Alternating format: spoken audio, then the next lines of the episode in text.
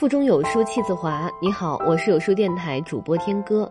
今天我们要分享的文章是季羡林的《谈笑》，一起来听。笑这个概念和行为，在世界上许多国家中都是有的，而在中国独为突出。中国社会几千年以来就是一个宗法伦理色彩非常浓的社会，为世界上任何国家所不及。中国人民一向视孝为最高美德，嘴里常说的，书上常讲的三纲五常，又是什么三纲六纪，哪里也不缺少父子这一纲。具体的应该说，父慈子孝是一个对等的关系。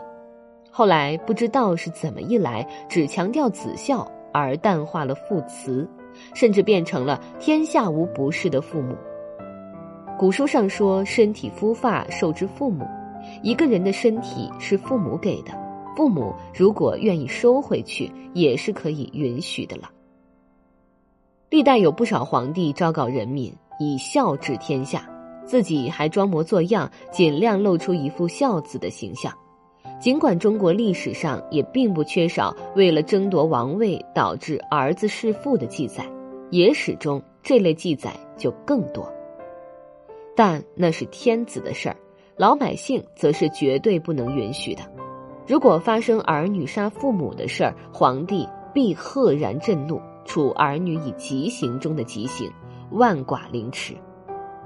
在中国流传时间极长又极广的所谓教孝中，就有一些提倡愚孝的故事，比如王祥卧冰、割骨疗疾等等，都是迷信色彩极浓的故事，产生了不良的影响。但是，中华民族毕竟是一个极富于理性的民族。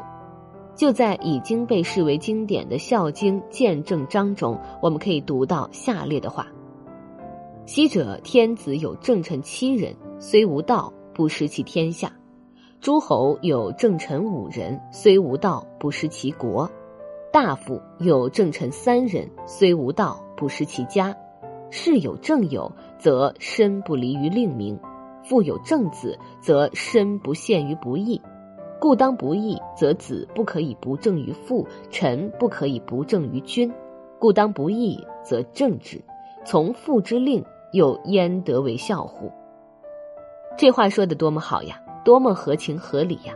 这与“天下无不是的父母”这一句话形成了鲜明的对立。后者只能归入愚孝一类，是不足取的。到了今天，我们应该怎样对待孝呢？我们还要不要提倡孝道呢？据我个人的观察，在时代变革的大潮中，孝的概念确实已经淡化了。不赡养老父老母，甚至虐待他们的事情时有所闻。我认为这是不应该的，是影响社会安定团结的消极因素。我们当然不能再提倡愚孝。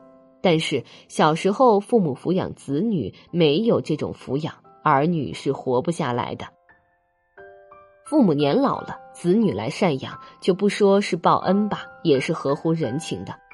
如果多数子女不这样做，我们的国家和社会能负担起这个任务来吗？这对我们迫切要求的安定团结是极为不利的。这一点简单的道理，希望当今为子女者三思。一九九九年五月十四号，